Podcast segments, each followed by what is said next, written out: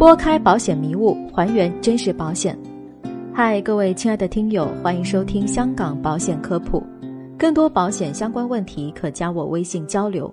我的微信是 Luckway，L U C K W I。今天的主题是患乳腺类疾病时应如何投保。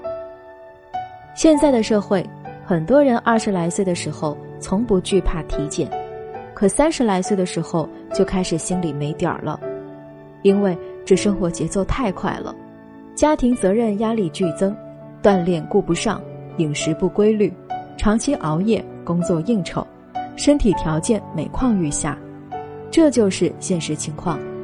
很无奈，也很忧伤。近年来，乳腺类疾病，包括乳腺癌发病率，每年都在提高。在无症状女性人群中，各种乳腺疾病患者高达百分之五十二点四。这个事情真的不容小觑。在这里，我们先要区分下乳腺疾病的种类，再通过保险公司的核保要求，分析不同的疾病会对核保造成什么样的影响。第一种疾病就是乳腺增生，它是女性中最常见的乳房疾病，其发病率占乳腺疾病的首位。近些年来，该病发病率呈逐年上升的趋势，年龄也越来越低龄化。据调查，约有百分之七十到百分之八十的女性都有不同程度的乳腺增生，多见于二十五到四十五岁的女性。乳腺增生患者购买重疾险。大部分情况下可以标准承保，而根据增生性质和严重度不同，比如伴随不典型上皮细胞增生，则可能出现除外、加费或延期承保。乳腺增生患者购买医疗险的话，通常会除外承保，即乳腺相关疾病并发症导致的住院不予理赔，因为医疗险主要用于转嫁住院风险。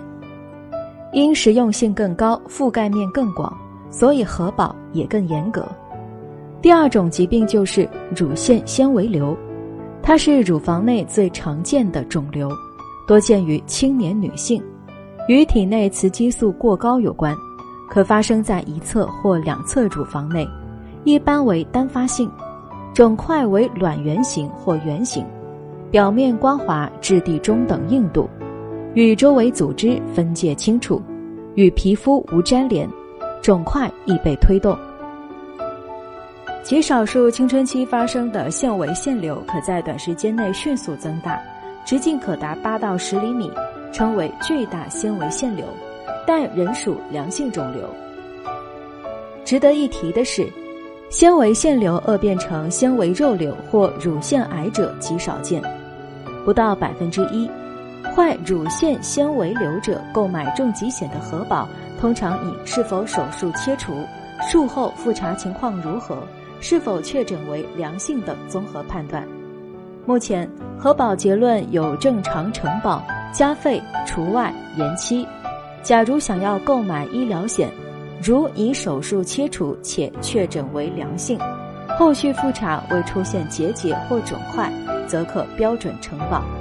假如是为进行手术的患者购买医疗险，则未对乳腺肿瘤及并发症和后遗症引起的相关住院治疗除外承保。第三种疾病就是乳腺结节。其实，乳腺结节这个概念比较宽泛，因为结节是一种症状，不是疾病。上面所说的乳腺增生、乳腺纤维瘤都属于结节这个症状，而其中。结节也是有良性和恶性之分的，良性包括乳腺纤维腺瘤、乳腺脂肪瘤、乳腺导管内乳头状瘤等；恶性包括有乳腺癌和乳腺肉瘤。乳腺结节通常一般彩超检查结果会分为六级，由一到六级代表越来越严重。患者假如想要购买重疾险，一般来说。一到二级可以标准承保，但现在保险公司核保审查越来越严格，常常只要体检报告上出现乳腺结节诊断，则大概率都会给出除外乳腺责任的结论。假如是四级或以上的乳腺结节，则基本上表现为延期承保或者拒保。购买医疗险的话，诊断报告里明确标有患乳腺结节的，则除外承保；如果是四级或以上的话，就拒保。好了，大致明白乳腺类疾病的种类后，接下来我讲一下如何尽可能避免出现拒保的情况。首先，第一种方法称为预核保，就是将被保险人的健康告知问卷和体检资料，在正式投保前交到保险公司，进行一个提前的审核。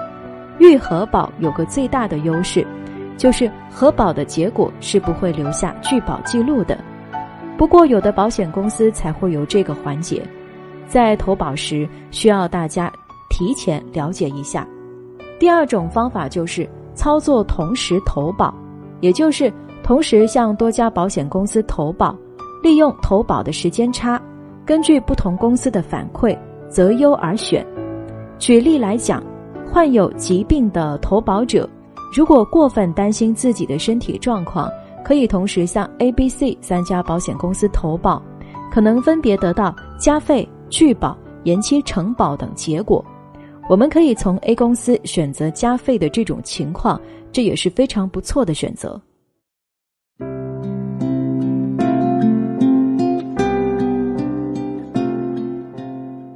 好了，本期的节目就是这些。